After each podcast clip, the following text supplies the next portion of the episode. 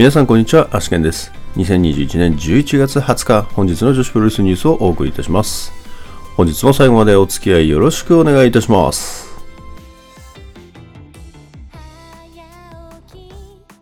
それでは本日もニューストピックスから参りたいと思います。えーまずはですね、木村花メモリアルまたねからのお知らせですけれども、来年も5月23みんなで一緒に過ごしましょうということでですね、予定を空けておいてくださいということなので、これはまた第2回が開催される可能性があるなということですね。それからですね、続きまして、星木ありささんですね。まあ、アクトリングの方でですね、活躍されておりましたけれども、アクトリングが先日、急遽ですね、中止になったとかですね、いう経緯もありまして、まあ、実際、星木さんが、まあ、持病の悪化ということでですね、えーまあ、あの時も中止になったっぽいですね。で、結局、活動自体もですね、続行することが難しくなってしまったということでですね、え星木ありさとしての活動すべてを無期限停止させていただくということでですね、歌の方も、なので、まあ、中止、中止というか、無期限の休止に入るということですね。え続きまして、ディアナからですね、井上京子選手の怪我によりましてですね、3WD のシングル王座の返上が行われまして、それに伴いですね、3WD シングルチャンピオン決定トーナメントが2021年11月28日から2022年1月23日にかけて開催されることが発表されております。初戦は11月28日、ディアナホームマッチで、ディアナ選手から2名のトーナメント出場者を選出すると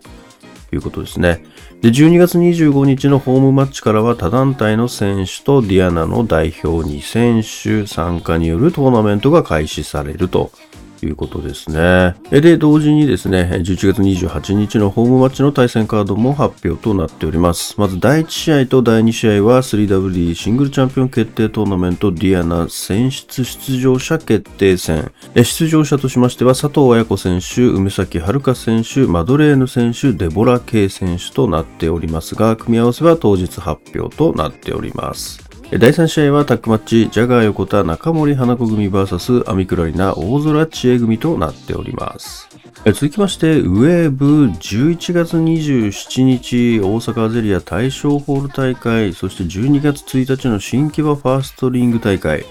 それから12月5日のカリアアイオイホール大会で、ネクスト2021レジーナ・ディ・ウェーブ次期挑戦者決定トーナメントの開催が発表されております。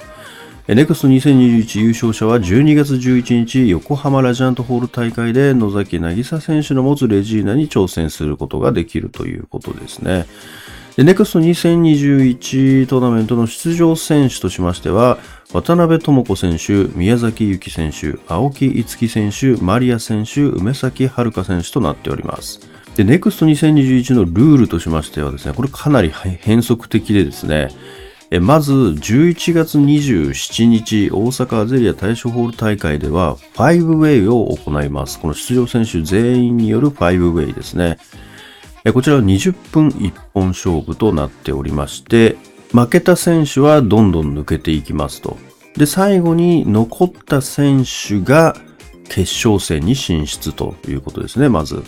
それから12月1日の新木場ファーストリングでは、その勝ち残った選手以外の4人で 4way が行われます。で、えーまた同じようにですね、負けた選手は抜けていきまして、最後残った選手が決勝戦に進出ということですね。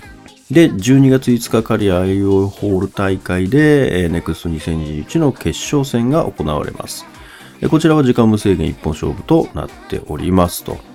いうことでですね。で、えー 5way、4way ともに20分勝負なので、えー時間切れになった時に複数の選手がいる場合がありますね。まあ、その場合はあルールにより勝敗を決めるということで、えーまあ、ただルールに関してはまだそこは詳細は発表されておらず、えそれぞれ、えーなんかルールは試合ごとに決めるとなっておりますので、えー何か違うルールが適用される可能性がありますね。え続きましてですね、新垣里奈選手なんですけれども、キルのアクトレスの大会でですね、膝を負傷したということで、えー、YMG、夜の方の YMG とですね、明日行われますチーバトルの方欠場ということになっておりますが、これ本当にちょっと大事にならなければいいんですけれどもね。まあ、この2大会とも欠場は大事をとってということなので、え、おそらく軽い怪我なんだとは思うんですけれどもね。ちょっともうあとね、もう3日しかないので、引退試合まで。ちょっと心配なところではありますね。まあ、ただ一応ですね、11月23の引退は延期も撤回もしないということですので、まあおそらく大丈夫なのではないかとは思いますけれども、きっとちゃんとね、検査しての話になるのかなとは思いますのでね、まあ本当悔いなくですね、えー、しっかり最後引退できるといいですけどね。それでは本日の試合結果に参りたいと思います。まずはチョコレートプロレス175から第1試合はサビシュークリームデスマッチ、帯広さやか VS アントニオ・ホンダは11分59秒わさびシュークリームを食したため、アントニオ・ホンダ選手の勝利となっております。第2試合タッグマッチ、クリス・ブルックス、高梨正宏組 VS 小石川知恵、バリアンキ組は14分2秒クロスフィックスで、クリス・ブルックス選手がバリアンキ選手に勝利しております。続きまして東京女子プロレス両国 KFC 大会まずオープニングマッチ、愛の雪 VS 宮本萌歌は8分15秒、ヴィーナス DDT からの片指固めで愛の選手の勝利となっております。第2試合シングルマッチ、ハイパーミサオ VS 遠藤有栖は8分2秒、ハイパーミリターンズからの片エビ固めでハイパーミサオ選手の勝利となっております。第3試合、スリーウェイマッチ、小橋マリカ VS 原宿ポム VS 桐生真宙は8分駆け上がり式ブルドッキングヘッドロックからの片エビ固めで小橋選手が原宿ポム選手に勝利しております。セミファイナルタッグマッチ上福ゆき らく組 VS 鈴芽 猫はるな組は9分36秒フェイマサーからの片エビ固めで上福選手が猫春菜選手に勝利しております。メインイベント10人タッグマッチ山下美優、伊藤真希、天満のどか、渡辺美優、荒井幸組 VS 坂崎優香、水木、野和光、中島翔子、辰巳理香組は26分51秒キルスイッチからの片指固めで天満のどか選手が中島翔子選手に勝利しております。続きましてアイスリボン登場マッチ第1試合 WL A ブロック公式戦シングルマッチ星ハムコ VS 鈴木鈴は5分37秒ハムロールで星ハムコ選手の勝利となっております。第2試合タッグマッチ、世羅りさ・雪妃魔矢組 VS 松下楓歩 キク組は14分逆エビ固めで、雪妃選手が松下楓歩選手に勝利しております。第3試合、世羅りさ・生誕プロデュースタッグマッチ、宮城もちサラン組 VS 藤田あかね Yappy組は10分12秒コンバインで藤田あかね選手がサラン選手に勝利しております。第4試合 WLD ブロック公式戦藤本司 VS 真城祐希は10分時間切れ引き分けとなっております。第5試合 WLD ブロック公式戦シングルマッチ、はるかつくし VS トトロサツキは9分13秒、春風ではるかつくし選手の勝利となっております。続きまして YMG ディアナ道場大会です。まず第1試合シングルマッチ、春日萌香 VS 松井美沙は8分19秒、お嬢様クラッチで春日選手の勝利となっております。第2試合シングルマッチ、倉垣翼 VS マドレーヌは7分51秒、ケブラドーラトドアルトで倉垣選手の勝利となっております。第3試合、新垣里奈引退直前ご機嫌な3人掛けですが、新垣里奈選手左膝負傷のため、関口翔選手が代打出場となっております。でシングルマッチ5分1本勝負、関口翔 VS 誠は5分時間切れ引き分けとなっております。松田さん試練の108番勝負第19戦、関口翔 VS 松沢さんは21秒腕刺激十字固めで関口選手の勝利となっております。3日後の引退が大丈夫か確かめるシングルマッチ関口翔 VS 米山香織は3分50秒 SBT ロックで関口選手の勝利となっております。続きまして、カラーズ新木場大会です。まず第1試合、笹村あやめ、新垣リーダー組 VS 松井美沙、桜井優子組は9分43秒、タイガースープレックスホールドで笹村選手が桜井選手に勝利しております。第2試合、千秋デビュー戦、マリ、夏木組 VS 青の肉、千秋組は14分40秒、バックフリップからの片指固めで、マリ選手が千秋選手に勝利しております。第3試合、松本博代 VS 清水光は12分1秒テキサスクローバーホールドで松本選手の勝利となっております。第4試合、さくらんぼにいた真瀬優奈、網倉里奈組 VS 誠水森優奈、右組は12分51秒、ダイビング戦闘からの片指固めで、網倉選手が右選手に勝利しております。第5試合、カラーズチャンピオンシップ、王者サキ VS 挑戦者入江彩乃は12分44秒、ブレンバスターからの体固めで、サキ選手の勝利となっております。それでは明日の講義予定に参りたいと思います。えー、明日はですね、結構多いですね。明日はまずガトムーブチョコレートプロレスが10時より配信があります。それからエディオンアリーナ大阪第2競技場で12時半からスターダム。FMWE は鶴見青果市場で13時から。えジャストタップアウトは大阪稲六ボックスで13時から。あと、オズアカデミーが新宿フェイスで18時から開催予定となっております。それではまず、チョコレートプロレス176から対戦カードをおさらいしておきます。まず、第1試合タッグマッチ、桐原時子バリアン秋組 VS 水森優奈小石川千恵組。第2試合シングルマッチ、さやか VS さきとなっております。続きまして、スターダム大阪大会。まず、スリーウェイバトル、月山若 VS スターライトキッド VS ルアカ。シングルマッチ、コナミ VS レディーシー。シングルマッチ、上谷さや VS 鹿島咲。6人タッグマッチ、渡辺桃、安住、林下歌見組 VS 岩谷真由、小熊、葉月組。6人タッグマッチ、首里、姫香、夏っぽい組 VS 中野タム、うなぎさやか、桜井舞組となっております。続きまして、FMWE、こちらは電流爆破プリンセストーナメントの方ですね、準決勝が行われます。まず、ミスモンゴル VS 鈴木鈴。それから、セラリサ VS 藤田茜となっております。続きまして、ジャストタップアウト大阪稲六ボックス大会。女子の試合はまず6人タッグマッチ、稲葉友香、青いリズム組 VS 山形優、柳川澄香、神楽美沙組。シングルマッチ、ブルドーザーアミサ VS 雫秋となっております。続きまして、オズアカデミー新宿フェイス大会、まず第1試合タッグマッチ、ノキア関口かける組 VS 大岡由美、あの沙織組。第2試合シングルマッチ、倉垣翼 VS ラム会長。第3試合、スリーウェイマッチ、加藤園子 VS 米山香織 VS 青木月。メインイベント、オズアカデミー認定無差別級選手権前哨戦、雪ひまや尾崎真由美組 VS 松本博代優組となっております。それでは Today's Impressions なんですけれども、えー、っとですね、まずはですね、ちょっとこれ、ポースポウェブの方の記事になるんですけれども、えー、まあちょっとニューストピックスの方では特にお知らせはしてないんですけれども、ちょっとここで取り上げようかなと思います。え、まずですね、この記事に関しては、まずアクトレスガールズがですね、えー、まあ年内でプロレス団体としては活動を終えますという記事なんですけれども、まあ、その中でですね、えー、まあ、一部、え、ちょっと記事の方を抜粋しますと、記者がその動向を探っている最中、年末に向けて別の動きがあることをキャッチしたと。関係者の情報を総合すると、他の団体からも主力選手が複数名離脱する見込みだという、ということでですね、これはですね、アクトレス以外にもですね、他の団体で主力の選手が抜けることをまあ示唆してるんですけれども、まあちょっと今のところね、どこなんだろうっていうのがちょっと見当もつかないんですよね。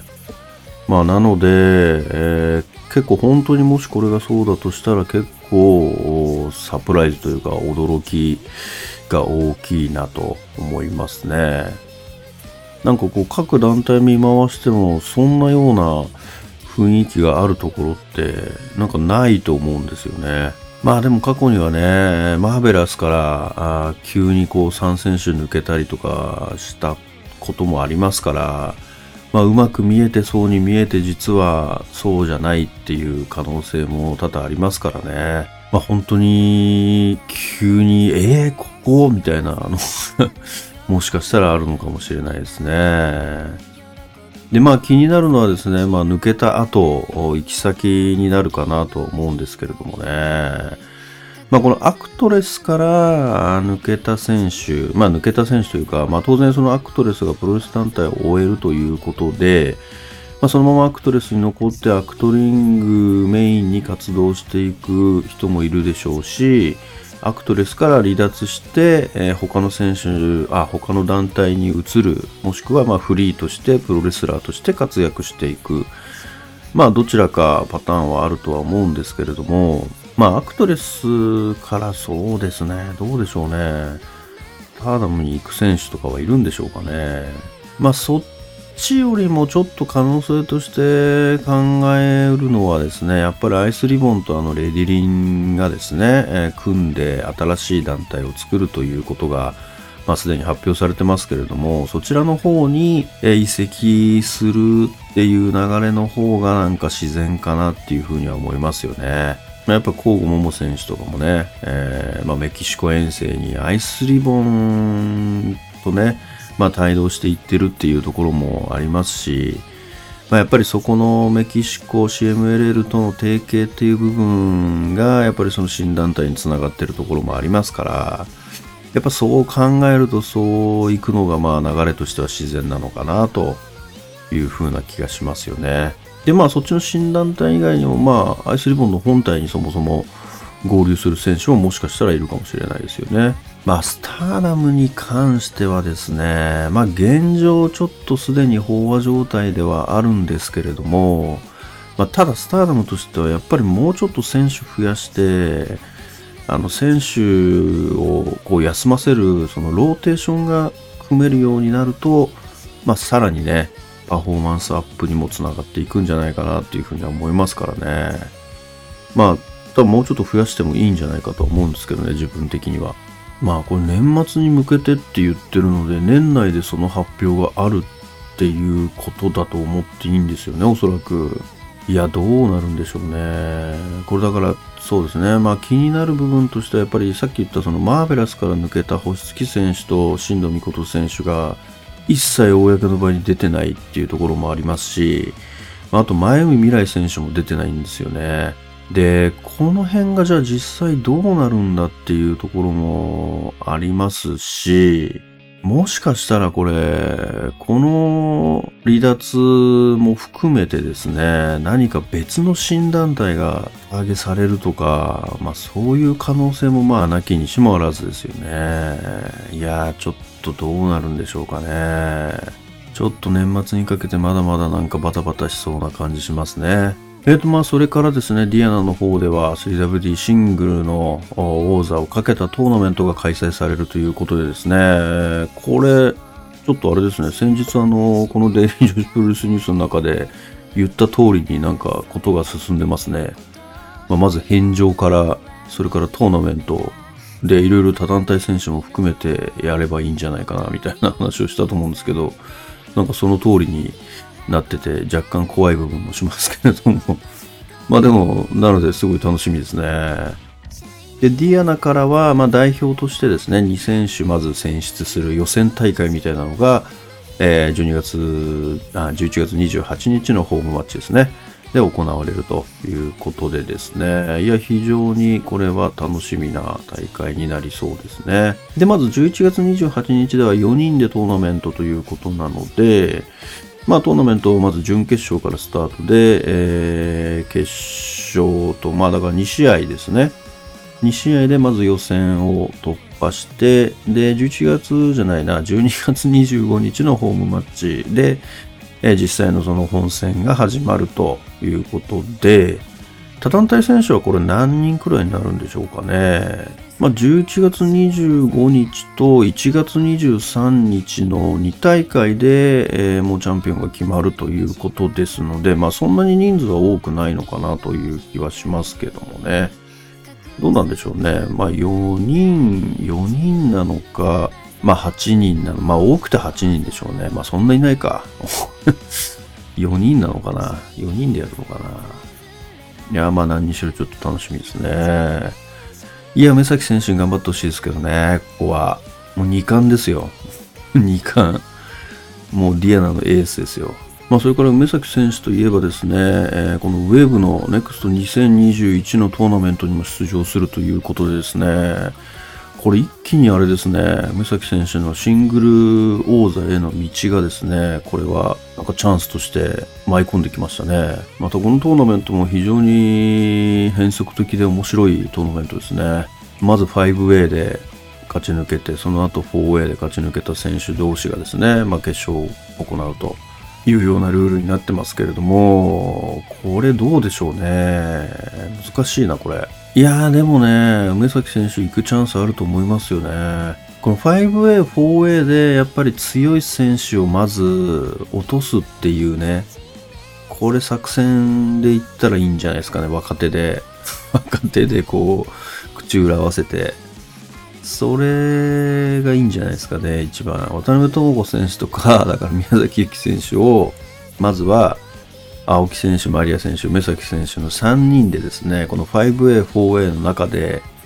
まず落とすと。で、えー、まあ、この3人の中で決勝に行く選手をですね、これ決めれば、これかなり若い選手にもチャンスがあるんじゃないですかね。まあなんかそんな戦いができるといいんじゃないかと思いますけどもね。まあ順当に言っちゃったらだってこれ渡辺選手と宮崎選手いっちゃいそうですから。いや、それだとね、あれですもんね。うん、そうだよな。ちょっと梅崎選手に行ってほしいですね、やっぱこれも。やっぱりね、これもともとあの、野崎選手は、その前にこう、最初のね、挑戦は、竹瀬選手と、まあ、復帰した時にやりたいっていうね、ことがありましたから、まあ、そもそも高瀬選手が、本当は野崎選手より前に、えレジーナに挑戦する予定だったんですけれども、まあ、怪我でね、え流れてしまって、野崎選手が代わりに挑戦して、え取ったという流れもありますから、まあ、本来高瀬選手が第一挑戦者だったんですけれども、まあ、ちょっとね、まだ間に合わなかったということでですね、えー、まあ、なので、えー、ここは代わりにですね、やっぱりルミナスのパートナーである梅崎選手が、こう挑戦するっていうのでも面白いんじゃないかなと思いますけどね。まあだからこれで梅崎選手が12月11日に野崎選手に挑戦してですね、まあ勝っても梅崎選手が勝ってもルミナス対決として面白いですし、まあ、負けたとしてもですね、やっぱりルミナスの、その、敵として、高瀬選手が次に挑戦しに行くっていうですね、流れでも面白いですし、これもうどっちに転んでも面白いと思うんですよね。まあ、なんかちょっと梅崎選手が行くと結構ね、あの、ストーリー的にもこう、ドラマが作れるんじゃないかとは思うんですけどもね。ま、だから梅崎選手に頑張ってほしいですね、ここも。もうこれ、両方いっちゃいましょう、これ、ディアナも。ディアナも、ディアナもウェーブも両方挑戦でいいと思いますね。え、それからですね、これ、ちょっとアイスリボンの方の WL 公式戦のですね、予想の方の結果見ていきたいと思いますけれども、いやー、これちょっともう最初から結論言うと、大外しですね、これ今回これ、なかなかあれですね、なかなかな結果出してきましたね。まずじゃあ行くと、A ブロックの公式戦、星ハムコ対鈴木鈴は、これね、えー、ちょっとドローって言いましたけれども、ハムコ選手は勝ちましたね。これはびっくりしましたね。で、えー、まあ、なので外しましたと。で、D ブロックの公式戦の方ですね、藤本司 VS 真城祐希。これもちょっと、まさかの10分時間切れ引き分けということで、これもやられましたね。これもだから外しましたね。藤本選手勝利と予想しましたので。で、えー、D ブロック公式戦もう1試合、えー、はるかつくし選手とトトロサツキ選手に関しては、まあ、つくし選手が勝利したということで、まあ、こちらはまあ予想通りだったんですけれども、まあ、なので1勝2敗ということで、えー、負け越してしまいましたね。いや、なんか難しいですね、アイスのリーグ戦は。まあ、あと明日はですね、FMWE で電離爆破のトーナメントがありますけれども、まあ、準決勝に今残ってるのがミス・モンゴル選手、鈴木鈴選手、セラリサ選手、藤田茜選手ということでですね、これどうでしょうね。まあやっぱここはやっぱ鈴選手とセラ選手かな。がやっぱ決勝かなって感じしますけどね。まあそうなった方が面白そうですしね、やっぱりね。で、鈴選手に優勝してもらって、やっぱり山下選手とのですね、ファンタスタ IC を電流爆破でやってほしいなっていう気はしますけどね。まあ、なのでちょっとここは決勝は鈴対セラで、優勝は鈴選手というところがまあ自分の理想ですかね。まあそれから明日もう一個注目の試合としましてはですね、倉垣翼対ラム会長ですね。もうこれ これちょっともうやばいですよ、これ。これ会長ピンチですね。もうかなりピンチですよ。やっぱ倉垣翼選手は今、ちょっと女子の中でですね、ちょっと最強説ありますから、これ、自分の中で。自分の中で最強説ありますから、